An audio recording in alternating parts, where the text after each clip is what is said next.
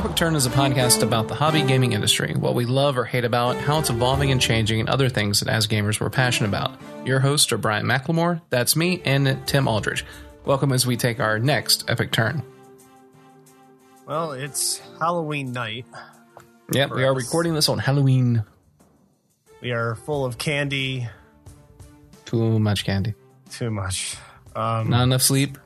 not enough sleep because of the candy. Because Um, you know we had to eat all the you know candy the night before like idiots. um, And sure, uh, we'll go with yeah. that. Oh, let's go. Oh, well, at least I did that. Oh, man, I will tell you, buying a bag of candy thinking you're going to have trick or treaters in an apartment complex is hilarious. Hopefully, it was a small bag. It, no. So, really, you just bought yourself a bag of candy. Yep. Was it tasty? Anyway, Anyway. it was very tasty. I had dots, and I love dots. So Mm, fair enough. Fair enough. anyway, so with Halloween, Well, before we get onto the main topic, do we want to start with the follow up, right? but I was gonna get the theme started, Brian. Well, we can we can play Monster Bash later. All right, cool. Okay. Well, yes. Uh, Cue Monster I- Bash. you mean Monster Mash? Whatever. My surprise. He did the monster mash. Well, I think I have some follow up, but I think you have some more. I think we got some actual feedback through our uh, through our site. Am I Mm-hmm. Yeah, wrong? yeah. No, we did. Um, we had a two episodes ago. We did a, a whole episode about large group games. Mhm. Um, and we didn't do the feedback last time because we had such a great special guest with Todd. Um, but we had the episode before, like I said, was all about big group party games, and we actually had a little bit of feedback from one of our listeners. Um, I am going to completely butcher his last name though if I try to say it, so I'm just going to call him Mo. Good luck. Mo T. Seems good. Seems good. Maybe we need to add a thing for phonetics pronunciations into the feedback form. Probably. Anyway, Probably, well, yeah. I mean, I'm I'm really excited about this because where where Mo is from kind of just blew me out of the water. Yeah, yeah. So Mo, So, um, anyway. Mo runs an event in Canada, uh, the Windsor Gaming Resource, right? Mhm. And he says um, his favorite large group game is Telestrations. Oh, okay. Yeah, which I did a little bit of reading on Telestrations um, when he sent it in because I, I had not played it. You have never played Telestrations? No. Oh wow. Have you played Telestrations? Nope. But that's why I wanted to act like it was a surprise. Oh, okay. no, No, so- please tell me about Telestrations. so it, it's it's kind of a uh, you, you, you it's, from what I read, you go back and forth, and you have to do some times where you're telling the person what to draw, and sometime when you're trying to guess what the person drew, and so you're playing telephone, but you're you're alternating drawing it. oh, okay. So by the time it loops back around, it's like, what did this turn into? Oh, okay. So drawing telephone game. Yeah. Which Awesome. I could see that being pretty hilarious, especially with the uh, quote unquote creative minds in some groups. Yes, that would be kind of hilarious. Yes. Yeah. I don't even imagine what the drawings would end up in our group because eventually someone's just gonna, you know, Yeah. Roll 34, you know. I mean, uh, so is that the only game you recommended? Uh, let's see. So he said uh, Telestrations, specifically the family version that plays 12. Okay, makes sense. Um, and another recommendation is Saboteur. Oh, Saboteur is really good. It's another one of those uh, trader games. Yeah, it, sound, it sounded similar in some ways to, um, Resistance. yes. Yep. My brain is not working tonight. That's all right. But no, I, I, I agree that that did make the list. Um, I thought about it, but with Resistance on the list, I figured Saboteur did need to be mentioned. But Mhm. it is a great party game as well. Yeah, yeah, no, and so uh, big thanks to Mo T, um, yeah, uh, for giving uh, for giving the feedback. Um, and if anyone else has any more, you know, uh, large group games they'd like to recommend, and the, you know, please hit us up on the feedback form. It's, uh, it's at uh, epicturn.com slash feedback. And, you know, we'll be happy to, uh, you know, give a shout out to you and to your recommendations on a future episode. Or, you know, if you just want to drop a slide, tell you how cool we are, we'll take that too. Yeah, but we try, uh, we ask people not to lie to us. I know. I, I was then going to try to play a cricket sound, but never mind. Uh, yeah, we need a soundboard if we're going to try shit like that. Yeah. I know, right? So I have another piece of follow up, Mm-hmm. if you don't mind, my good sir, because I think this one, as we both, you know, read today, is probably something really cool that we're getting an opportunity to do. So you're talking about the um the, Yeah. the stuff that The sneak peek. The sneak peek. All right. Okay.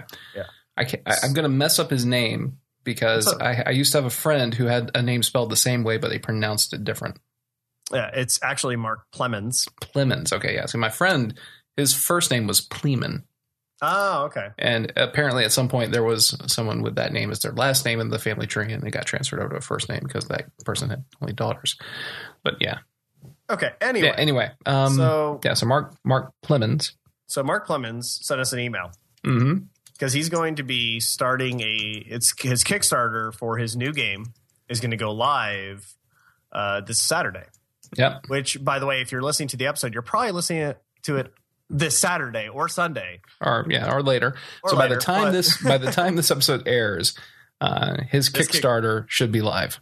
Now, just to give some background on Mark, uh, he's been a writer, an editor, an art director, a project manager, a graphic designer for some really big games such as Hackmaster, Aces and Eights, a bunch of stuff of uh, Kingdoms of Kalamar. Uh, you know, as a D and D setting, Mm-hmm. uh, and multiple, multiple things of Knights at the Dinner Table. Yeah, and he's been doing this for I think he said twelve plus years.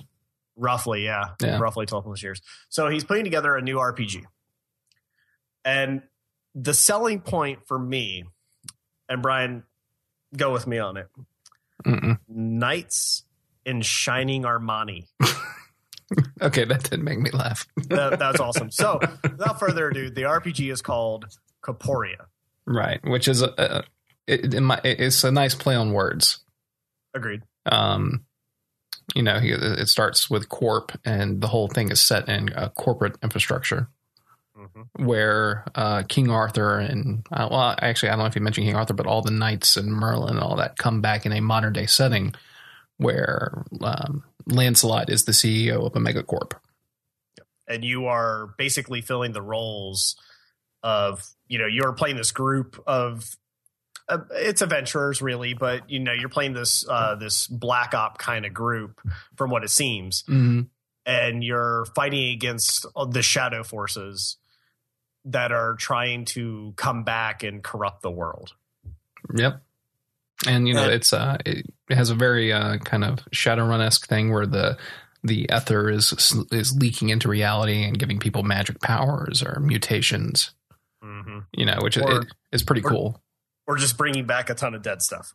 Yeah. You know. Yeah. And, and, you know, you have a lot of people that are reincarnated. Like, um, it's not Lancelot isn't the same Lancelot. It's a reincarnation of Lancelot that's uh, running this megacorp. Yeah, and it's uh, a noon. A noon, if I remember correctly. My Arthenian lore is a little rusty today, Mhm. um, but she's in there. Merlin's a big supercomputer AI thingy, which is awesome. yeah, yeah, and that was another thing they said. You know, uh, the the uh, the the flux is get, is cra- uh, causing machines to become sentient. Yes, Which I guess Merlin's the the big one in that. yeah, he's the like I say, he's the big supercomputer. So Mhm. I mean, it looks really interesting. Um, the pledges are, you know, standard. I would say, you know, you have fifteen dollars for the PDF, fifty for the signed and numbered hardcover, and then you get into the the really big tiers, the hundred fifties, two fifties, five hundreds, and you can go all the way to I think the maximum is like two thousand five hundred, which is where you get to, I guess, be you get to actually do uh, some design work on it. So that's no, awesome. no, no, no. It's where Oh. he will do design work for you. Ooh, man, So, that's even better. Yeah, it, the the the big reward there is twenty hours of him consult- as being a consultant, edit, editor, graphic design for your own project. Oh, sweet. That's even better. Mhm. That I say that's probably worth twenty five hundred dollars. Yeah, yeah. I mean, if you have a project and you want that, you want a, a pro's take on it. You know, that's Mhm. not a bad way of doing it. I agree. Um, So it's called. Oh, sorry. yeah, I was also gonna say there is a there's a reward tier you missed there. That was twenty five dollars, and that just gives you like a you know some extra stuff. And if you, and I think the, uh but I, I, I do think the fifty dollar one is the first one you actually get a hardcover, isn't it? It is. Everything else is PDFs, playtests, things like that. Some I mean, pers- expansions. yeah, personally, I'm probably gonna go for fifty. Yeah, I mean that looks pretty cool. Um, yeah, the book uh, he has some artwork already commissioned for it. The graphics he have, I think, are really cool. I, I like the style. You have guys in business suits swinging swords at each other. Again, nice and shining Armani. Yeah, yeah, absolutely. um, the book's going to be 208 pages. Yeah. So I mean that's non non insubstantial. But uh, the, it's- yeah, it's full color, Mhm. which you know there's not a lot of uh, a lot of the Kickstarters that can do that. So Yeah. that's also really neat. Yeah, but I mean, this is uh, after all the experience he has. He said this is his first kind of solo project. So you know, uh, definitely taking the whole indie route to heart, and I, I really appreciate that from a, a guy that can probably just go find a day job. Yeah, I mean, I and the other thing that caught me is that it's it's two years of his work. Mhm. Which anytime you're going to spend two years plus whatever you did for a day job creating a new system, that's pretty awesome. Yeah, absolutely. And, and I think it's worth noting too. He says ninety five percent of it's already written. Oh, so yeah, that's awesome. So there's there's not it, it- you know assuming that's true, right? Which we don't have any reason to doubt him. Um, Right. You know that means that most of the risk is taken care of. We don't you aren't going to have to wait forever for this to show up at your door uh, to, for him to write the the rest of it. Well, hold on. There's also there's also a little uh, asterisk here, if you will, Hmm. or something else to help you know fuel that bidding. Is not only is he 95 percent done, but he's also going to go to a printer he's been using for a while. He's going to go with um, you know a very reliable printer that he's had he's used in the past or has been a part of a product that's used in the past. So he's already got something lined up already to print the actual copies. So Mhm. like I said, I mean, you know, we've we've had many discussions about Kickstarter not being storefronts and that. Uh, I think this one's a pretty good surefire bet. You know, just just personally, I'm just saying. Yeah, no, I mean, and as far as schedule, he looks like he's shooting for um, you know first quarter, second quarter of next year. Yeah, that's that's hardly that's hardly any wait. Mhm. I'm still I'm still waiting on stuff from like you know a year and a half ago. Yeah, and, and you and as you will, Yep. and you will be impatiently impatient, No, not really. It's eh, patiently impatient. mm, yeah. Let's go with that one. Okay. Okay. but anyway, Mark, thank you for sharing this with us. Get a chance to do a press release for you. Mhm. Uh, I hope it's up to your liking. Um, and everybody else, go check out Corporeal. It'll be in the show notes. Yeah. Well, uh, Um, uh, hopefully by the time we get ready to publish this, I will have a final link. Yep. Yeah, because so far we only have the preview link. But um, big thanks to Mark, and uh, I'm I'm actually really excited by the project. It looks really cool. Same here. So that's that's Epic Turn saying back this project because we're going to. Yep. If if I could, I would have already done it. Yeah, same here. Hmm. Uh, but basically, we're also trying to give subliminal. Me- anyway, anyway, anyway. it's the Epic Turn stamp of approval that no one listens to. No, we we have four and a half listeners. It's okay. yes, maybe five now. Five and a half. Okay. No, no six. I want to go Six with and a half. I feel better with six. Six and a half. All right, six and a half. Anyway. Anyway, No. So, So- um, any other follow up you have? ooh, um, no, not this week. Uh, I have some things in the works that Mhm. uh, I'm hoping, and I will kind of give hints to when we after we publish this episode. So stay tuned. Follow us on Twitter and Facebook because I'll be kind of hinting at what our next episode is going to be. We have a Twitter. We have a Twitter. Where can It's people find our Twitter? at Epic Turn. Oh yeah, Oh, yeah, that Yeah. is, isn't it? Okay, yeah. Um, also, about the time this episode airs, there's another, um, there's another project that personally I'm excited about, okay. and it's on Kickstarter, and it's a 2014 calendar that uses hobby games as the you know pho- photographs. Oh yeah, I remember you linking that to me. Yeah, um, it ends in four days. Like I said, so that like by the time this episode airs, you know there'll be a day or two left. Um, and it's Tuesday, so uh, I'm gonna. There'll also be a link in the show notes to it. I encourage people to go back it. He's so close. He needs like 300 bucks. Oh wow, that's really close. Yeah, so I mean it's yeah he's at uh, all, uh, just shy of 1200 out of a 1500 dollar goal to as of today. I'm hoping the last few days will push them over. Personally, I th- I would much rather have that on my wall than like fields of grass. I concur. I think I will. I'm actually hitting the remind me button just in case, Mm-hmm. so I'm not going to back while we're on the show. But I am going to back this. I just have to remember to Well, back it. they- they- if you hit the remind me button, they will remind you. They're good at that. Yes, they are. Um, I do have one other project that I've currently been uh, currently have on the reminding, Mhm. and that's the new one from Flying Frog. Oh yeah, I have that one too. I was waiting to bring that up later, but Well, you uh, know, it's 24 days left, so um, they hence, they, they why blew, I was waiting. well they blew the uh, they, they they blew the crap out of their goal. Oh yeah, I, Um, I would expect it to. It's flying frog. Yeah, I mean, everyone knows who Flying Frog is if they are you know into these big complex board games at all, right? Mhm. Um, yeah, Fortune but and glory. Mm, excuse me. it's a great game. Great game. Uh, 540 grand out of 30 grand total. Oh wow. So Yeah, they've they've really blown out of the water. yeah, they're they're approaching 20x uh, their funding goal. So, and they still have 24 days left. But this is Shadows and Brimstone, which looks like a old west Cthulhu esque thing. All right, hold on. Backing. No. Oh, Yeah, Sorry, I said not- the word, I said your magic word, Cthulhu. Uh, yeah, I'll make sure I have that on my reminder as well. yeah, so definitely another one to watch, I think, and uh, I'll make sure all three of those are linked in the uh, in the show notes uh, for our listeners. We love you, Uh, listeners.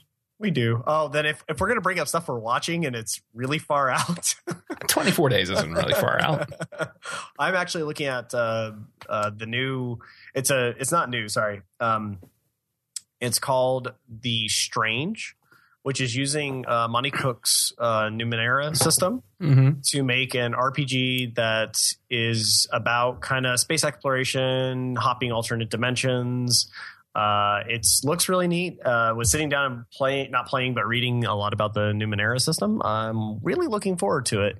So I'll be also putting that in the notes. I want to, I want to read up a little bit more on it. Um, it kind of just, I kind of caught it today and didn't get to finish reading it, but I am extremely interested about the whole, you know, alternate universe jumping.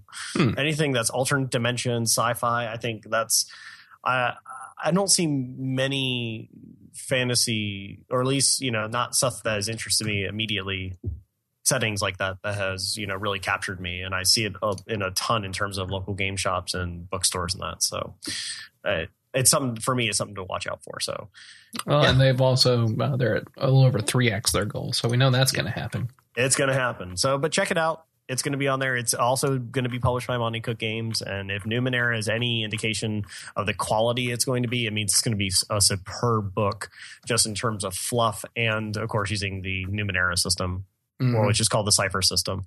But it's amazing. Anyway. Ah, sorry. so, any more follow up, Brian, before we start the main topic? No, but I do want to say that I think our main topic is very um, apropos for the day we're recording. Exactly. That is why I chose this topic. So, Brian,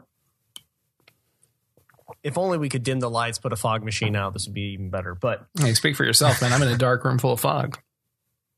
what? Shh, don't worry about it. Keep going. Okay. Anyway, if you're summoning Cthulhu, I swear I'm driving over there right now. Cthulhu. Yay! Anyway, so the main topic for this week is going to be basically superstitions that a lot of gamers follow, be it dice, cards, board, food, whatever. I want to discuss that that part of us who, you know, I, you know, reading tons and tons of different superstitions that people have about gaming. Everybody rationalizes these superstitions, and yet everybody acknowledges that they truly don't help you, but you do them anyway. So I figured I'd talk about a couple of them. We can kind of, you know, even ourselves, like, you know, talk about our own superstitions that we do when we play games. 'Cause I know I have a couple. I'm I I'm sure you do, Brian, in some Mhm. form or fashion. Mm, nah. Yeah, Yeah, mm, yeah, uh, yeah. Yeah, So, like I and, and it's very interesting because you know the, we we did some searching for some lists, and we also did some queries out there to our friends uh, that play and listeners. and, and listeners. If yeah, um, but the the interesting thing to me was how when we got the list together, just about all of them had to do with dice. Oh, because you know, it's it's all about what you do to your dice. Means you're going to get twenties all the time. You just got to believe, man. Yeah, you just yeah, got to believe. It's like it's like low, heart which of the one you want? cards. Yeah. it's like heart of the cards, man. You just got to believe. Mm-hmm.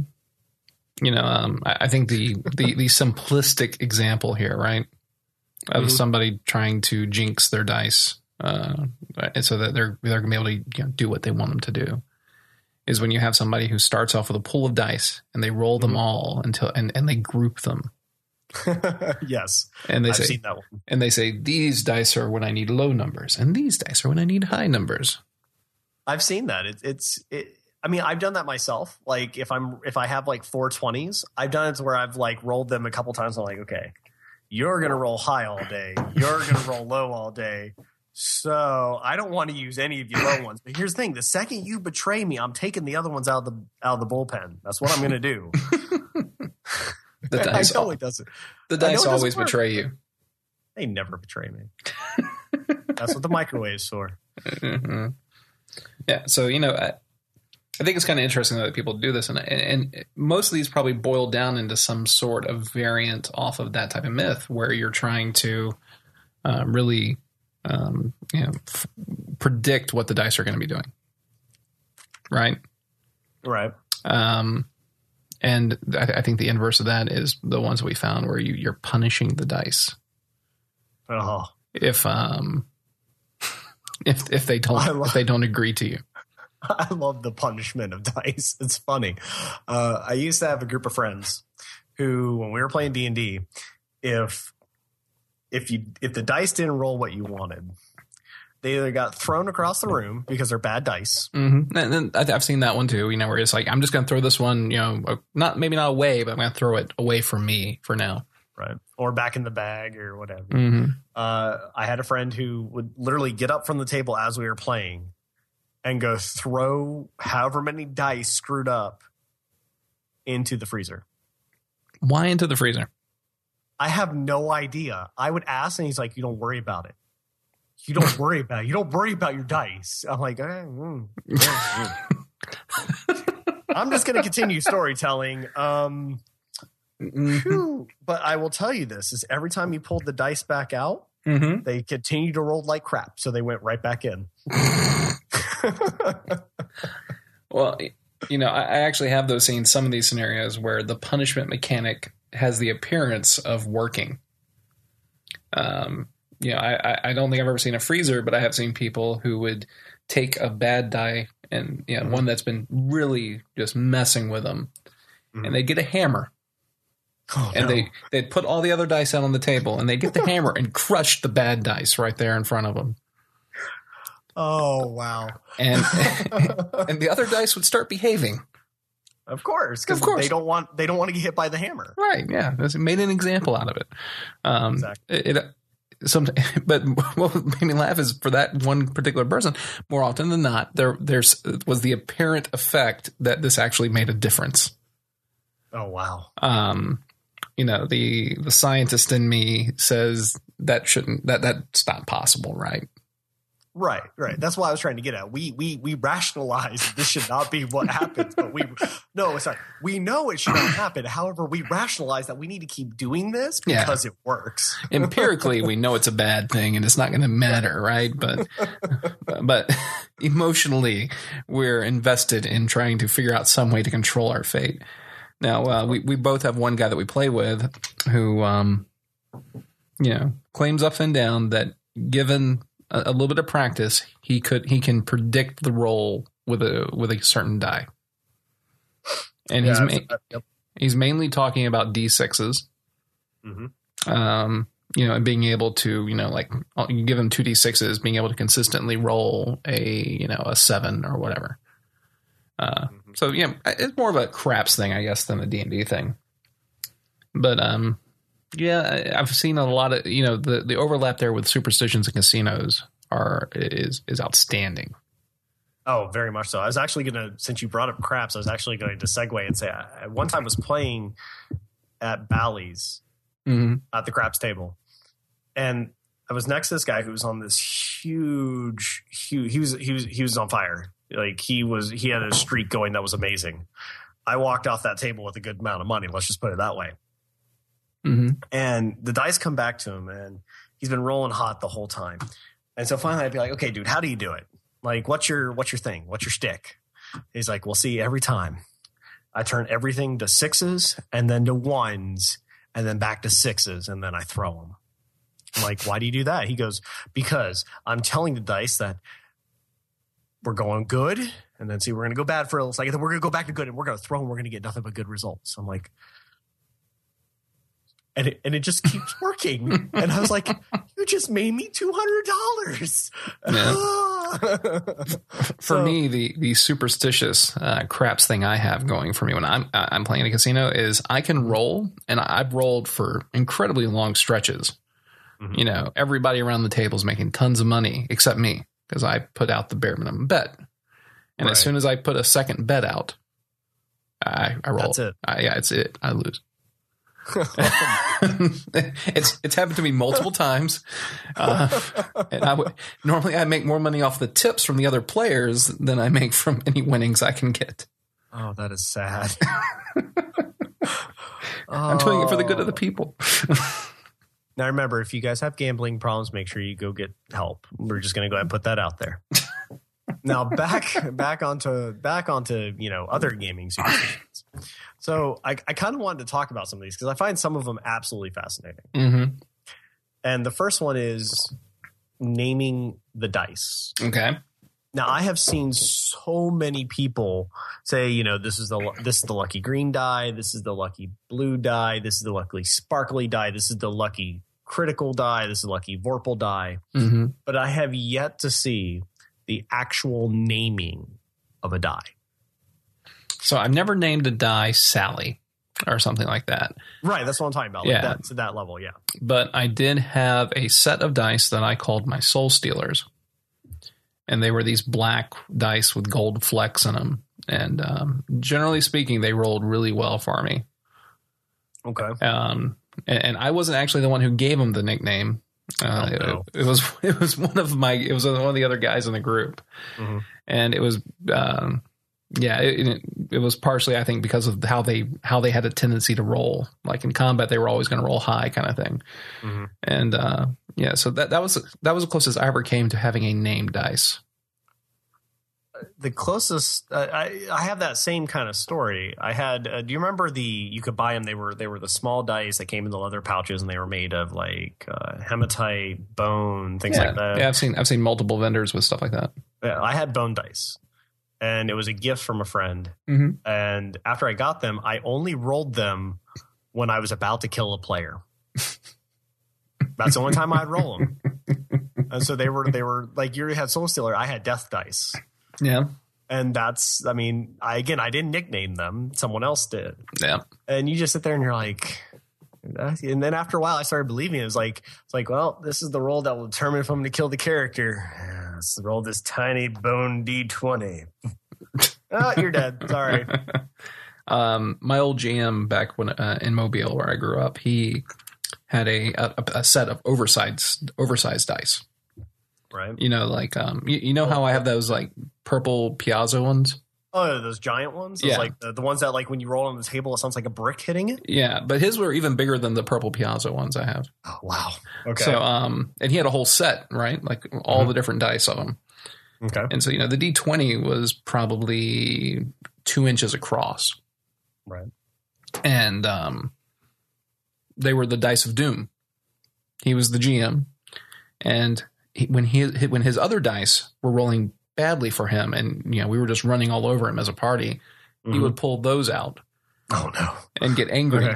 And every time, I, I, well maybe not every time, but more often than not, when he pulled those dice out, somebody is either bleeding out or dead. oh no Yeah. so you so you ran He's pulling out the big dice now. And, and I think it was a little bit more imposing because you had this giant dice, or you know, that were sitting there in the middle of the in the middle of the table rolling, and you know, uh, it, it was this thing. It's like, oh crap! Sure enough, there was another crit. Oh wow. Yeah, That oh yeah. man, the D twenty loved to crit. oh, that that would that would that would just I'd be like I'm done. I'm I know like my character runs away. He never comes back. I'm not going anywhere near where you're, when you're using those dice. Yeah, I mean, it's it's it's definitely possible. Um, and again, he didn't name the dice; the group did. Hmm Um, and it was the group who lived up the superstition of them more than him. He he just he played into it by only pulling them out when he got angry. Oh wow. or, or during like epic fights. Okay. All right. Fair enough. Oh man. yeah. Okay. So this next one here that we said because I- you know I, don't, I like I said I've never named a, di- a dice Sally, but I think I'm going to now. Oh yeah. It's like Saturday. You're something gonna have Bob. Yeah. Yeah. This is Bob one and Bob two. They're my purple D my purple pesos. That's gonna be messed up. I can't wait. or maybe I'll just Anyway. have Bob and Dole. There we go. Oh, Oh, yeah. Sorry. Uh, shout out to one of my old friends if he if he ever hears this. Anyway, um, okay. So carrying said dice in some sort of special container, like if it, there's rose quartz inside of it or made out of a certain material. I've even seen people use this mentality with crown bags. Oh yes, the famous first dice bag. Yeah, yeah. Well, and, and and what's interesting is you know the people associate when they got that bag normally when it's something like a crown bag, and it sticks in their mind and it has some sort of special meaning to them. Um, I had a friend who carried around a, a crown bag for years and years and years, and he would refuse to get rid of it. I Um, can see that. Yeah. Um, I've never seen anybody try to store them in some sort of sanctified or blessed pouch, though. I have. Okay. I've seen someone take a leather dice bag, take it to a Ren fair to be blessed, Mhm. and that was the signal that those dice will never roll crappy. Sure. I have yet that same that same person I have yet to ever see roll a one in a D twenty system. Hmm. Never rolled a one ever. The whole time I played with them. I how, not wonder how many dice he hit with a hammer to get there. I don't know. or how many got microwave free. I don't know. All I know is that if they went into the if they went into the pouch that was blessed, Mhm. they never rolled ones. Hmm. No, just the D twenty though. I mean, like you know, if you rolled a D six, it sometimes came one, but their D twenties never rolled ones. Sure, he didn't just like put another one next to the one. nope, I'm I'm dead serious. It never rolled a one. I could see doing that, like scratching a one next to the one to make it another eleven. I have two elevens. No one, two elevens. I never fumble. yes, Um, but yeah, I have seen it. I've seen I it. come close. I have twos. I, I drew another Roman two in. Yeah. I drew another two next to the two, and now I have it. Now I roll twenty-two. And then a thirty-three. How is this possible? Mhm. Yeah, don't ask. Uh, arouse. Now, this one, the next one, I, I've seen time and time again. Now, sometimes I consider this more of a courtesy than anything else, but Mhm. rolling on one special kind of material. I had like I've had I've gamed at tables where Mhm. everybody had to use the dice tray, and if no one used the dice tray, your roll never counted. Hmm. No, that, That's that's just a house a- rule. Right, right. It's not really superstition, but um, I'm sorry. I wanted to segue and say it's you know if you do something like that's really courteous and all that jazz. But I have I have seen someone only roll on their note their composition book from high school. I have seen that one. By the way, playing at cons, you Mhm. see a whole bunch of these. It's awesome. Oh, I'm sure. I, I, I, I'm, I actually have not seen this, but I could see somebody saying something like, you know, uh, you know, well, I take the used pizza box after we get done eating, and that's my dice bag or my dice tray when I where I do all my rolling. Sh- I don't think I'd do that. That's too greasy for me. Yeah, well, you know, I, but you could see somebody doing it. I could, but Maybe not the inside, but maybe the like the top maybe or something. outside. Yeah, yeah. Maybe Uh, the top. You know. Yeah, I don't know. It's I could see people doing stuff like that. Um, I could see you kind of combining this with the one before it and getting like a you know a slab of you know some sort of rock or granite or whatever, and Mhm. you know only rolling on that. That would be really heavy to carry around, though. Yeah, but if it works, I mean, that's all that Mhm. matters. If it doesn't roll ones, I don't care. I encourage somebody to send us in a story about how they only roll on their Ouija board. oh, that'd be epic.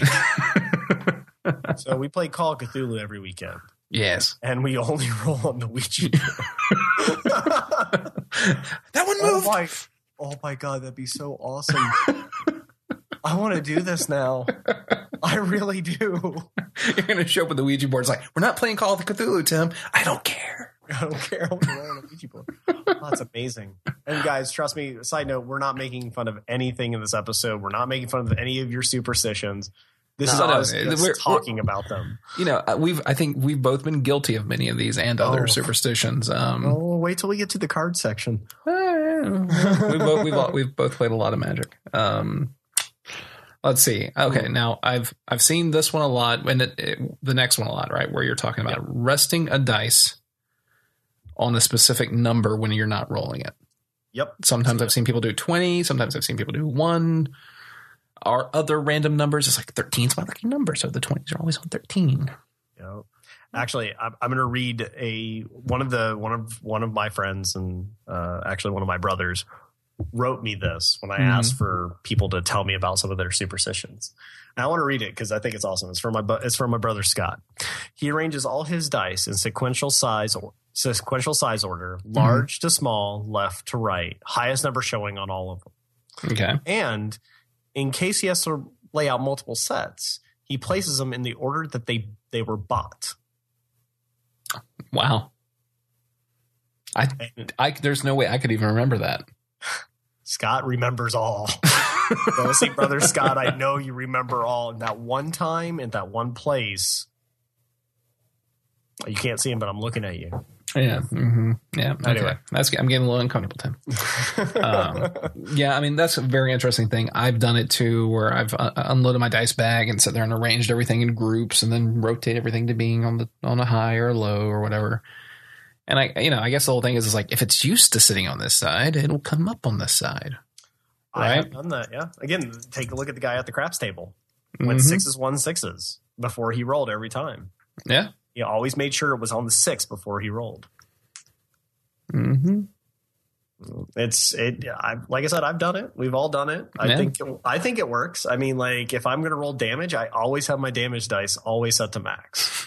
Yeah, well, I, you know, again, craps table, you see a ton of that stuff where people will say always on twelve or always Yep. put on seven before you roll. That way, it won't land there again. It always seems to be some variation of I'm going to put on this number either to give me luck or to make it roll on that again or to make sure it doesn't roll on that again. to keep away the the bad luck. Yeah, so you know, um, it, it's it's a really just cr- crazy phenomenon. I've done it. You've done it. I think We all do anyone who's played any kind of dice based game, we've done it. Uh, Yes, I think we have. yeah, yeah. And again, I think it's worth being worth mentioning that it seems like a lot of times these work for some people. Some, Um, I don't know what you're talking about. They work for me most of the time, and when they don't, I punish them. Yeah, yeah. Which uh, gets us to the next one, which we've already mentioned some about, which is microwaving dice. Um, you have to make sure the other dice watch. yeah, Um, no, I'm I'm speaking from personal experience. If the other dice aren't watching, they don't care because yeah. th- This is the whole hammer thing again, right? Mm-hmm. It's exactly or the freezer, same thing. Yeah, freezer. Yeah, Uh, this whole thing reminds me of something completely not gaming related. You know, I, I had a friend out in San Francisco when I lived out there, and he worked in a, a data center with a bunch of computers, Okay. and he had this giant box full of old hard drives. Mm-hmm. and every time he would uh every time he would you know use a hard drive he he would uh it seems like they would keep breaking like right as he plugged them in Okay. so eventually he took one of the broken ones and a Uh-huh. hammer and a nail nailed it to the wall right there in front of the in front of all the rest of the hard drives and said and he looked down the box and said any of you that you're gonna go and join him the next one he plugged in worked nice. Yeah. And so so how many ended up on the wall at the end of the end just of the, box? the, one? Just the one. Just That the one. amazing. Yeah Uh, that is amazing. I will give you that one. That that yeah, okay. Yeah, yeah. s- I'll- I'll same, same thing, right? Same thing where you have, you know, this we're going to punish the bad one in front of everyone and make an example out of him, and it makes all the other ones behave. It does, Yes, it dispels the bad mojo, right? of course. Yes. Um, so segueing into that, because I think it, it, it, it, it the same way as punishing. I've seen this, and it's happened at our table too. I know we've all done it as well Mhm. on a game such as Kingsburg, where you insult the dice. When they don't do what you want, you yell at them, you insult them, you call them dirty names, you hurt their feelings, because we all know that insulting someone only makes them do their job better. Yeah. I can say that with a straight face. okay, quick. Say it again. We'll cut it in over the other one. no, not going to happen. I Um, know, and I, I I would put leave both in anyway. Um, yeah, I mean, there is the whole thing. um, Roll 20, you dumb piece of plastic. Yeah. Or the whole, it's like, I know you've been mad at me, but it's better now. Just please, please roll 20. no, that's using the sweet word. Right. You know, and it's the inverse, right? It's the same thing that where you're trying to coax them into doing what you want, whether it's, you know, sugar or the stick. Yeah, that's true. Well, I, I will say that there. there- So there's this one time I was playing in a um, a guild campaign, which was um, which uh, for people who don't know, gaming groups, guild, same thing. It's however you want to say it. and I needed two 20s. I needed two criticals because we were using a wounds vitality system, right? And in a wounds vitality system, if you critical, you go straight to wounds. You don't hit the vitality. Hmm. So I was like, if I get two criticals, I can take out this epic Sephiroth type character. Hmm. So I looked at the dice. I was like, all right, listen, we haven't always been this way. We always we always don't do good together. But today, of any day, I need you to roll two twenties for me, or at least a 19. A 19 gives a critical as well. It's okay. So I, I took the one dice, rolled it 20. I was like, okay, confirmed it, and I'm like, okay, I need uh, did I did about half my normal damage, so he had probably like eight wounds left. I'm like, all right, blowing thing. I'm talking to it, whispering sweet nothings into its polyhedral side, and Dude, I, man, did you at least buy dinner first? I did not. I bought a Mm. dinner afterwards at Taco Bell. Yeah. Dinner of champions for gamers. No, just kidding. I, I actually really love Taco Bell. Anyway, so rolled it 20. I was like, oh, yes, come on, baby. confirm, confirm. 19. Oh, oh, you're beautiful. Oh, um, mwah, mwah. that was the kissing of the dice. And then I rolled 12, two sixes. Unfortunately, that GM did not like the fact that I just killed a Sephiroth character and it magically lived. Aw. But that one moment, sweet talking my dice, they listened and they gave me what I needed, which was enough to just punch that Sephiroth magically healing, regenerative son of a. It it, it should have been. It, it was a good. It was a good moment. It was a really good moment. really good moment.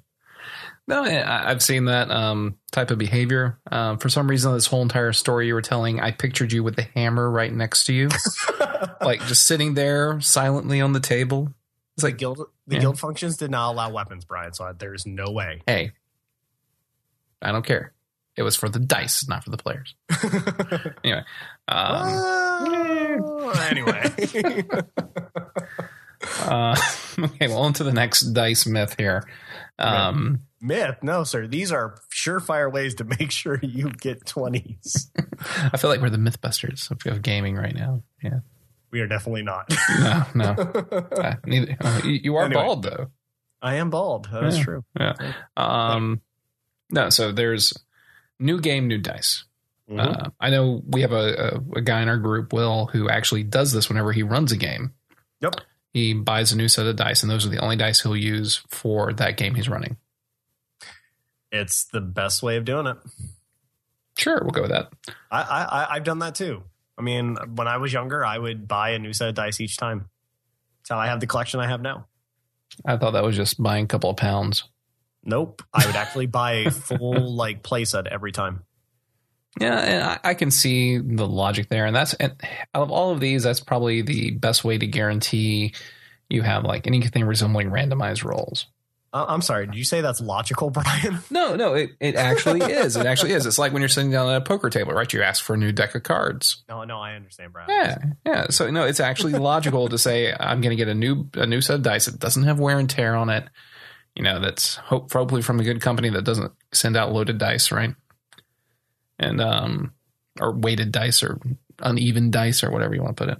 Um, because a lot of these things can be explained by that kind of you know the wear and tear on dice resulting in slight shifts in the weight that you know that means this dice that I've had for years always tends to show up on the high.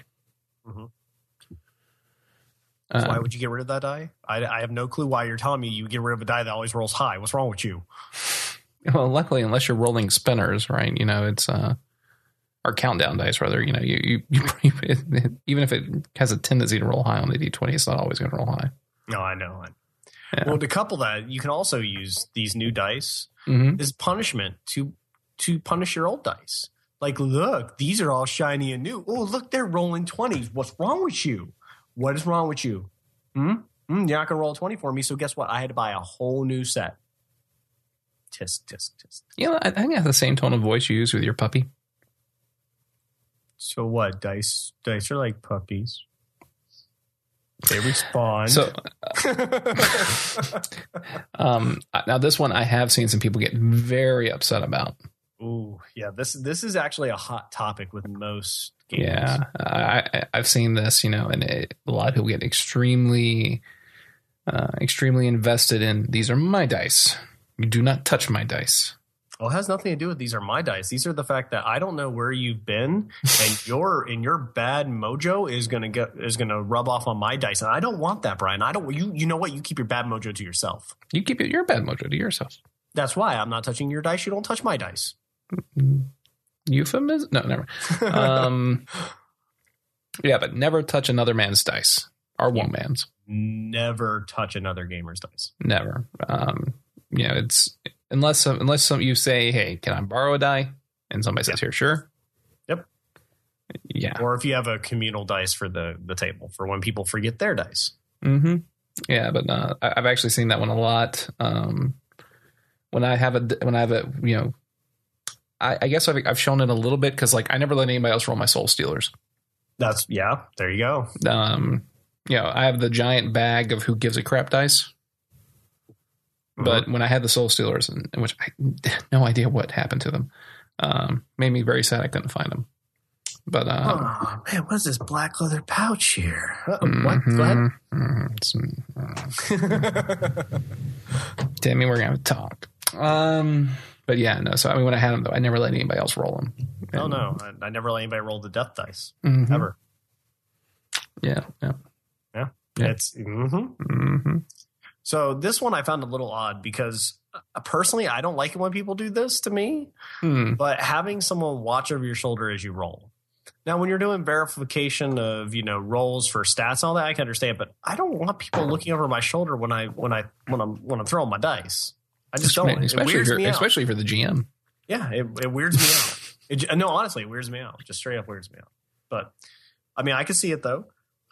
Like if you have a guy who just rolled twenty, be like, okay, come, come, come here, come here, now, now, watch, now. Yeah. Come on, blow, blow on this dice. I need I need your luck. Blow on it. This isn't a crap stable, Brian.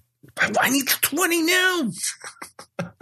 But I can see it. I mean, I can see it. If someone else is rolling really hot for the night, Mhm. yeah, be like, come here, come here, come here, come here. I need a twenty. I need a twenty. I can see that. I can see it. Mhm. I'll have to try it next time. Like someone rolls like two twenties in a row, be like, "Come here, one. Yeah, don't- oh, don't- you son of a! Don't try that on me on Saturday. You know, we're on the wrong side of the table from each other. You know, throw down in the middle of Brian's house. Uh-huh. Yeah, yeah. Flip the table. Yeah. Uh, okay, next one. Uh, Ooh, I like this one. okay, if it spins like a top, it's it's a good die. If it doesn't, Right. it's a bad die. It's a bad die. That's very true. Now, this is another one of those kind of like buying a new set of dice where you're you're actually checking for the weighting of the dice. Mhm. So that one is again one of the more logical ones that makes more sense. You're, you're if the dice is weighted evenly, you're more guaranteed that it's going to roll randomly. No, Brian, no, no, no. If if it spins like a top, that means it will roll high. If it doesn't spin like a top, it's going to roll low. No, no, Yeah. no. Yeah. Okay, we're going to disagree on this one. But no, I, I understand the point. Yeah, I mean, if it's if if, it, if the weight is evenly distributed, it will spin like a top, and it will spin very well. mm-hmm. If And- not, then it will actually disrupt and fall short. So, Yeah, you know, if it if it refuses to I mean, you know, it's hard sometimes to do a spin like that Yeah. without accidentally having it go all over the place. Right. But um, you know, if, if I have a die that's completely out of whack, it's probably not good to roll with. most likely, unless it's weighted, unless it's weighted to where it always shows up as a 20 hmm Mhm. That's called cheating, Tim. uh, cheating. Make sure the party survives. Eh, Cheating. fair enough. Um, and the last one of our on our dice list here. Last one on that list. I got some more over here. Mm, Yeah. well, yeah. Okay. I don't want to go too too far into these No, because I, we're, both- we're basically saying the same more. thing over and over no, again. I, I only got one more after this. Okay, promise. okay. So never. Basically, it's talking about having dice of a certain color or avoiding a certain color. Well, look, if blue if blue is your bad luck color, Mm-hmm. then you don't buy blue dice. It's that's straight up how you should do it. Mm-hmm.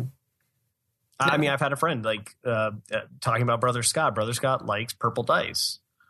That is the color he buys them. Yeah. And I mean, if I offered him a thing of red dice, I would hope he would say no right. because purple always rolls high for him. No, and that's fair. And you know, there's a, a big correlation to a lot of these going back to what you see in other sports, you know, where these are my lucky pair of socks. Yep. I always wear these socks to the game and we win. I watched them once and we lost.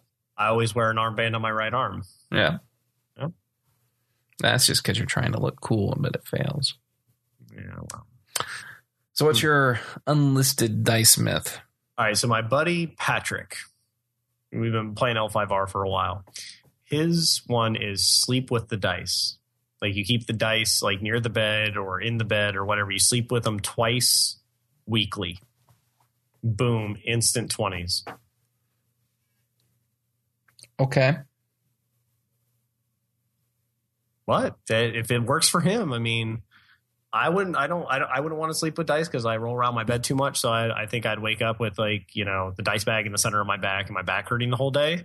Mm-hmm. But I mean, but they're rolling twenties. Eh, I don't really care. One day of hurt back versus having an epic role playing session where I always come out on top works for me. I don't, that's, I don't know. I, I would argue that part of the fun in the role playing sessions and sometimes what makes it epic is the failures. No, no failures, Brian. Mm. No, but I mean that. that I mean, I can see that. I mean, you know, I'll give that one. I mean, I, I, I personally carry. I am the first, second one we mentioned. I am the person who carry who actually has a bag with rose quartz in it. Okay. That's just my thing. Yeah. I personally have never punished dice. Um, I, I will switch a die. That's like punishment. Eh, not so That's much. putting one in timeout, Eh. and then you pick it up later and see if it works. That's punishing a die, Brian. Uh, I'm not damaging a die or other dice for the sake of teaching That's a it. lesson. No, that's it. We're giving you a hammer next on Saturday. We're giving you a hammer, and we're taking your d20s out to the out to the driveway, and you're going to punish one when it rolls a one. Eh, it might save your life. Eh, maybe. Anyway, Yeah. So- So, um, I, don't know, I, I think that kind of wraps up the dice section. It's a lot of fun to talk about these. Um, I do think a lot of them are probably rooted in, you know, completely emotional things. Uh, a few of these do, I do have some logical basis behind them, or maybe that's just my superstition masking itself as you know a little bit of sophistry here. I don't know. You're rationalizing, Brian. You're rationalizing. like I said, sophistry. You know, yeah. Um, yeah, I, I definitely see that if the dice isn't weighted evenly, you're going to have slanted results one way or another. It might be useful, it might not be. Um, yeah, but it's uh, it's it's It's a very real thing. about. Yeah, it's it's it's very fun to talk about. Like talking to people and asking them what their dice superstitions are is always fun because you hear even it could be the same thing across the board. Like I don't, I never, I never make sure my dice ever set up on a three pip side. It, like one of those, you're just like, why? And you're like, I hate the number three. It's bad luck for me. Like, okay, Mhm. makes sense. All right. I mean, hey, dude, hey, if that works for you, man, that's all that matters. That's truly all that matters. yeah, no, it's true. So next one, I now I know you and I are going to have a couple of these, Mm-hmm. and I got a couple from running tournaments. Mm-hmm. What are your card superstitions? What I mean by cards, we're talking about playing things like Magic, Star Wars, Decipher, things like that. What are some of your your like your superstitions where you top deck what you need, or maybe you draw the perfect hand every time? And if you say trick shuffling, that is cheating, Brian, and that is wrong. Well, that is the easiest way. Um, so, what are some of your top deck superstitions? Let's go with that. uh, you know, I, I think the most common one is the one where people are sitting there like tapping the card they want to get to the top. Okay. You Yeah. know. The knock or the tap. Yeah. Yeah, you're, you're like you, you, you call it out, and you're like, I need that lightning bolt. Lightning bolt. Lightning bolt. Yeah. Um, you know, or whatever the card is, um, and, and that goes for any card game. Um, or you're like, or you know, you're like anything but this. No Yeah, more land. okay. You know, You, you uh, talk to it. yeah, you talk to it. Um, I've had some pretty epic moments where I called out for a card, I pull it up, I look at it, I just flip it over on the top of the deck and shake hands with the guy across the table from me. Okay. You know, because that, that was the card I needed and I won. Yeah. Makes sense. All right. Um, Admittedly, those don't happen very often. The Okay. law, the law of averages are against you. So what you're saying is you don't have the heart of the cards. Um, sure. Can you explain to me how this Heart of Cards works? Oh, go watch Yu-Gi-Oh. Um, But I, my Uh, eyes have bled enough this week. Um, on okay, all right. yeah, I'll go go watch Yu-Gi-Oh. You'll understand. Mm. I haven't lost a bet yet. Um, you know, uh, let's see. There's, you know, how many times you cut, the style of cutting. Yes, the tri cut. Uh, my favorite is the five cut. I am a five cut kind of guy. hmm Uh, my, my favorite one is always just to take the top card off and put it underneath. Nice. You've done that a couple times. I was always wondering about that. I was like, you're removing one. You're like, yep, Yep. cut. Like, okay. And then uh, I, I cannot tell you the number of times I've done that. And then the person will pick it up their deck and look at the bottom card. And the curse. look and yeah, and, and the look they get on their face and, and the exclamations that come out of their mouth make it all worth it. it's the curse of the single card cut. Um, I've seen other people that would refuse to cut. Yeah, I've seen that one. Yep. Um, the people that practically insist on shuffling your deck kind of irritate me, piss me off a little bit. Mhm. Um, maybe somebody out there is an actual judge for deci- uh, not decipher, but uh, wizards now, and or Wizards or AEG or Yeah. any like spoils, any of them. yeah, and, Really? and maybe they can tell us this, but w- when playing Magic here locally, I am told that you know shuffling your opponent's deck is a valid cut. When I go to Gen Con and ask that same question or somewhere else, I'm told no, that's not a valid cut. You know, so there's seems to be a vast uh, disparity in what people think are valid cuts. Um, yeah, but in general, just a single card off the top for me. Okay. Mm-hmm. All right. See, for me, the, my top deck strategies, I have seen. I, I do the I do the tapping of the card or the knock, as I call it, the knock to let the the card I need out. Mm-hmm. Um, some of my favorites to watch uh, when I was playing L5R, one of the Scorpion players used to keep the well, sorry, it wasn't Scorpion, it was a Dragon player. He used to keep Togashi, the original Togashi, the person who starts the family, the original Kami, in a uh, one of the fat, the fat, le- the fat plastic ones. You know, the really nice plastic ones. The ones that look like you're, it's a plaque almost. Yes, and he used to put that with this really nice Oriental like card holder like frame. Mm-hmm. And whenever we started, he sat there and he'd look he'd he'd look at Togashi, look at you, and be like, "It's on." I'm bringing the spirits of the ancestors. I was forward. like, "Okay, um, I'm a little scared right now." Um, that that was pretty cool. Uh, start playing, and when he loses, he's like, "It just wasn't meant to be." And that was his thing. That was his his his good luck for top decking. he, he trusted in the spirit of the ancestors, and if it didn't work out, it didn't work out. uh, workout. But that was really awesome. Um, Speaking of those kinds of card holders, Mhm. years ago when I played Magic a lot, there was a guy who had a deck that was at the time one of the most expensive decks you could build. It had the Power Nine and a bunch of dual lands and a bunch of other really rare cards, and but he refused to play with any of the actual cards, Hmm. even in sleeves. He had every card in the deck in a briefcase, but they were all in those like two inch um, holders right. and he had an entire deck of proxies. Oh wow. And, Okay, I can see that. You know, it Sure. was at the time it was you know like a five six thousand dollar deck or whatever. Yeah, that makes sense then. Yeah, but it was like he would bring this case, and he'd be like, "Here's my deck list. Here's my proxy set. Here are all the cards." And this case weighed like sixty pounds.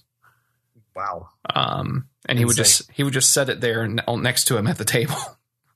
like, I, I think I don't know if it was a joke or if he was serious. One time he came in with it handcuffed to his wrist. Um, Maybe a little bit of both. maybe I don't A know. little column A, a little column B. Yeah. Just saying. Um, if the judges wouldn't let him play like that, they he would just not play in the tournament.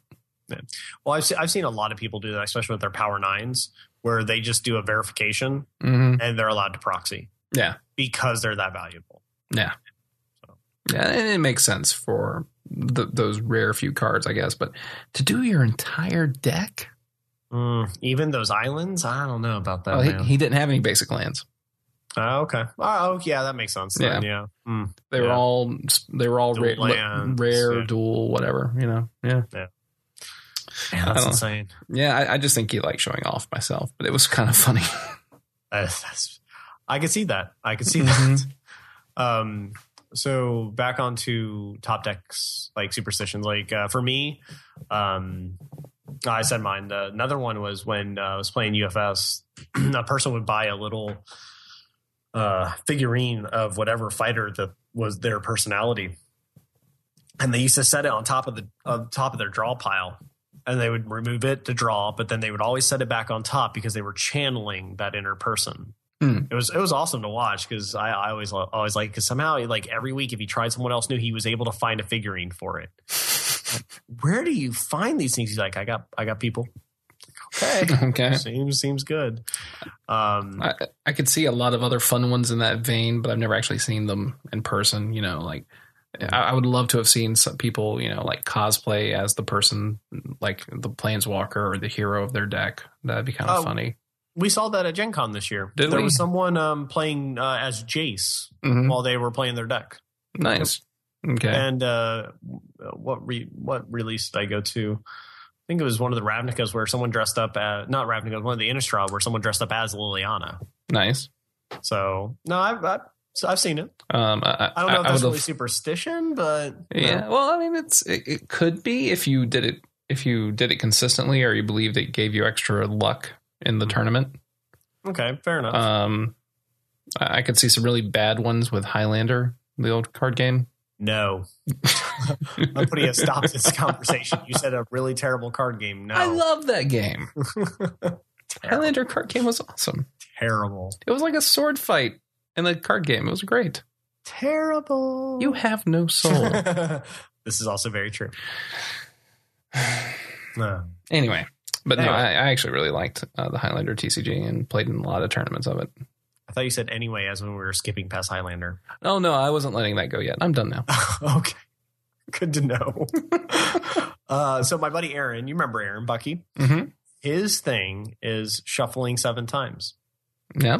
That is his thing. He has to shuffle seven times. It guarantees proper randomization and you don't know if it's going to come out good or not, but it will make sure it's random. Yeah, no, I mean, there's uh, a while back I found this whole blog post talking about the average randomizations. Hold on, hold on. In can, you tell me, cards. can you tell me where that blog post was? Because I love this part. I, I cannot remember. I'm going to try to find it for the show notes. Dojo of Lies, the Scorpion Clan Forum. Was that where it was? Yes, it was because it made me laugh. It made me laugh. A Scorpion player informing people how to trick shuffle. Um. So he he did have a lot in there. It's like this is how you could you know these are the type of shuffles that would be more conducive and you know it was a whole big analysis. And I actually just found the blog post. Mhm. And um, you know, he he does end up saying that you know if you want to have pure randomness, then here is the uh, then here is the number and the type of shuffles you should do. Um, unfortunately, it requires like you know something like ten pile shuffles. Oh wow! Um, Hey, yeah, gives you completely random a random hand. Hey, I'll take it. hmm Yeah. Um, the the best balance of it all though is um, I think four slide shuffles and then a pile shuffle, or maybe it's the other way around, something like that. I, I don't know. I have to go back and reread it. But he had these great he has these great graphs in there, and it's a lot of fun. It, it talks more about the the mathematical science of um Shuffling. of shuffling and the different types of shuffles and how they have a tendency to um, to clump or redistribute things like um, doing uh, doing riffle shuffles are actually not very randomizing. Hmm. Um, okay. yeah, you actually don't get a good distribution doing that. Um, but doing a doing a slide doing slide shuffles where you vary the number of cards you pick up at any given time and the direction in which you're placing them down Mhm. is much more random than a than a regular riffle shuffle.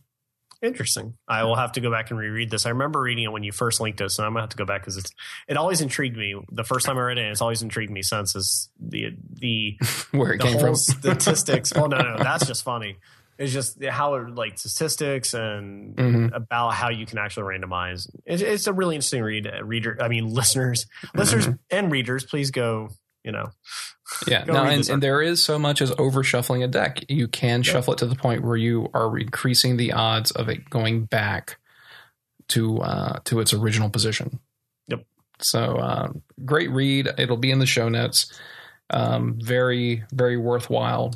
Um, if you are anyway caring about that, um, I think just a standard, um, you know, seven shuffles. Um, if you're doing a riffle shuffle, is about as good as that one gets. Mhm. Um, after seven, you actually start unrandomizing the deck. interesting. Bucky, take notes. Yeah. So uh, yeah, no, it, it is pretty interesting. So the last three we're just going to clump into because honestly, what I feel these next three are just miscellaneous things I've ever heard. And so one of them is, and I've seen this, I actually have the eating only certain types of cuisines results in either a good play session or you know good luck at a tournament or what have you is whenever i would travel to orlando to play games someone in our game group we always had to eat at a certain chinese restaurant because if we didn't we were going to have a bad time Mm-hmm. now the one time we didn't and we were just running late and so we stopped at subway we got a speeding ticket on the way home Oh, and that just and that just proved that because we didn't eat Chinese food, we were going to have a bad time. And Mm-hmm. we all and we also all scrubbed out. Like none of us placed top sixteen. So again, didn't have the Chinese food. We all failed, and he had to remind us the whole way home. How, con- how he, after, he, considerate of after him. he after he got the parking ticket. How considerate of him. But no, I've seen that. I've, I've I've heard of that. Like on RPG day, on RPG days, we only eat pizza, or we only go to X place because we know we've only had good times at that location. hmm So maybe it's a creature of habit thing, uh, ordeal, or maybe it's not. But I have seen that superstition. Yeah, and well, I have to ask myself, you know, um, I, I think that probably just sources back to human nature's tendency to notice the bad things. Um, you know, you're you're kind of up, you know, you may, especially if you're the guy who really loves that kind of food, right? Right. Then you're gonna you're gonna correlate it to um, the a bad event in the game or a bad event in life, Mm-hmm. even if they're even if those same events would have happened regardless of whether you went there or they have happened on days where you did do what you were trying to do. Right? You're like, I, I, you're saying, for example, I love Chinese food and I want to eat Chinese food every Saturday we play. Okay. And uh, I'm really bummed out because I got outvoted and we didn't have Chinese food or something like that. Right? Right. And then I roll like crap and I'm in a bad mood and I didn't have my Chinese food. And mm, mm, mm, So because you didn't eat Chinese food, we're all having a bad time. It makes sense to me. Yeah, I mean, that's yeah. basically what I just said. Yeah, yeah, but I- I'm just, I'm just. No, I'm just taking it back to. I think it's just uh, an illustration of human nature's likely likelihood of selective memory. Yeah, I, Um, I can see that. yeah, because I, I, I really think that if we were to go back and examine your performance on the days that you did have Chinese food, they would be statistically like no, no actual variance um, Oh, over, sad- over, over the trend. uh, It would not be an anomaly. eh, sadly, we will never know. Well, we're starting a study, Tim. No, no, we're not. Every time we go to do something, we will always eat X food. Yes, regardless of what we're doing, we're Yep. always going to eat X food. So we, Ah. only, we need to pick one meal, and that's it. Sushi done. Mm, I was thinking steak. Yeah.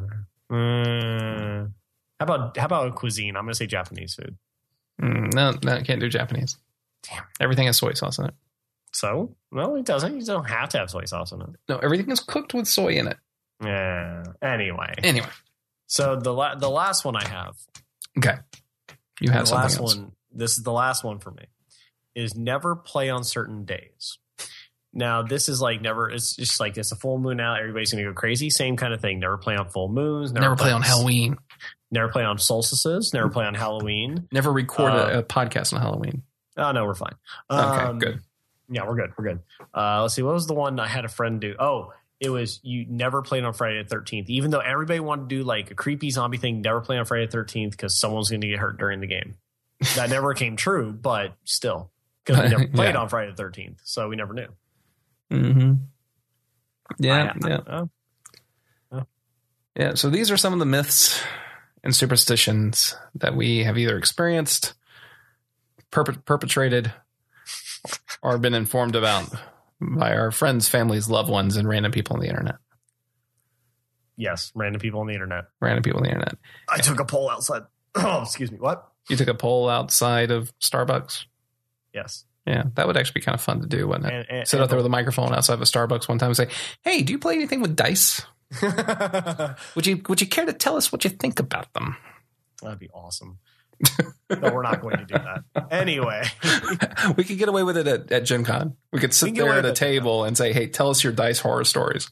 no, I would totally do that. That that actually sounds like it might be a lot of fun doing it at, at something Uh, like Gen Con. think we got a show idea brewing. no, um, Epic turn at Gen Con. Come find us at your local Starbucks. We'll be asking you random questions. questions. Anyway, Um, sorry. Go ahead, yeah. Brett. Um, but I would invite our listeners to, much like we asked for people to tell us things about the hobby games and the or the big group games that they play, right? Mhm. I would invite our listeners to send us stories, their horror stories, their victory stories, their you know the the, the random myths or superstitions they've seen in their in their gaming groups. And uh, you know, we would be happy to again share some of those on the on the air. I think. I am looking forward to it. Yeah. Um, I uh, love I love gaming superstitions. I love them honestly. I think they're I think they're the most interesting stories people tell, except their uh, besides their war stories. Yeah, no, it, it, it's a lot of fun. Absolutely. Um, and I, I really do think we need to, we need to get some more, you know, user and well, not user, listener interaction in the show. And I would love this to be a way for them to do it. So please bring us your stories. Yes. Tell us how, tell us how wrong we are in our excusing these things as being pure superstition. tell us about that time that, you know, you rolled that, that perfect game because you, you slept with your dice for two days. Hey, it works for Patrick. So before before I close out the show, yes. I'm going to give a hint about our next guest. Okay. Are you ready, Brian? No. Okay, you let me know when you're ready. Sweet. I can just stall out the show for another like 20 minutes. Let's not do Okay, no, okay. Go ahead. I'm ready, Tim. I'm holding on to the ball I'm sitting on. a D6. That's all you get right now is a Roll a D6. D6. That's all you get is a D6. Roll. And now the video of roll a D6 with the It's in everybody's of, head. yeah, of the parody of fly like a fly like a uh, G6, right? Six, yep. Yeah. Yeah. So Like I'm going to put that in the show notes. Uh, great, great uh, video. Um, it's a fantastic video. But with that said, guys, D6. yeah. If you can guess who our special guest, uh, no, never mind. I can't throw that because I have told some people. Um, never mind. If you can, hit us back on Twitter or Facebook. Yeah, or, might or- send or- you or something send us a feed, send us a feedback email. Yeah. And we and if if you guess it, We'll give you a call. might- we'll give you a call and we might even send you something. I have no idea what we'd send them. I already got an idea in my head Okay. because of the special guest, Oh, which is okay. uh, the, again the clue is a D six, a D D6. six. Fair enough. Fair Yep. enough. Um, oh, and I, I also want to take a second to Okay. uh, kind of talk a little bit about the show. And Already um, again, yeah, well, I, I just want to ask our listeners to please go on to iTunes Mhm. and to please uh, rate the show. Uh, it really helps new listeners find us. Um, you know, and it, it gives us you know more feedback and a, and a good idea of how we're doing. Agreed. Uh, so far, you know, we've we've gotten a decent amount so far for a podcast of our age, and I, I really feel like you know uh, I'm extremely honored and and flabbergasted that we have a you know four and a half star rating. I got to Um, agree with you on that. It, it blows my mind every time I open up iTunes. Yeah, so, um, yeah, I, I really want to say thank you to everybody because it, it means the world uh, to us. Uh, that, so. that y'all guys have uh, put that much, uh, yeah, put that much behind it. So, but um, I, I would encourage all of our listeners, you know, to, to go out there and see if we can get, get a few more ratings on there, and it would help you know more people uh, find the show, and you know, I, hopefully you guys like it enough where that's worthwhile to you. We can we can only hope. Basically, listeners, what we're trying to say is, listeners, you are our only hope. Help us, Obi Wan Kenobi. Help us, Epic Pod listeners. You are only hope. anyway, guys, thanks for joining us on another episode of Epic Turn. You can find our show notes at epicturn.com forward slash episodes forward slash uh, 16. Is this 16? It is 16, Brian. Wow. I know. Soon, soon we'll be celebrating 25. Anyway, so anyway, So- guys, soon we're going to be able to buy liquor. Yay! Way, Hey, way. eh. Anyway, so you can always follow us on Twitter at Epic Turn. Brian can be found at Kelton. I can be found at Telshin.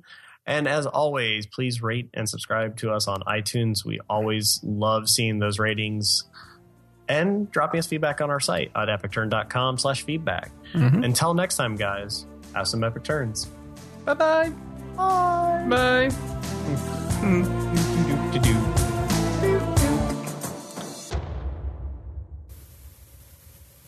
Near, near, near, near, near, near, near. Sorry. Epic Turn is a podcast about the hobby gaming industry. Ding. Goddamn board games or the thing where you play with dice in the plastic pieces. Yeah, you know, we talk about we talk about these things we lack. Do we? and, and how it's changing. Okay, now on a serious note. Need more sleep for this shit.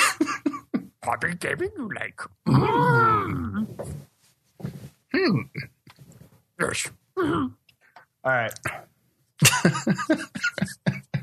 Let it roll, buddy. Let it roll. I gotta stop laughing first. So that was another episode of Epic Turn.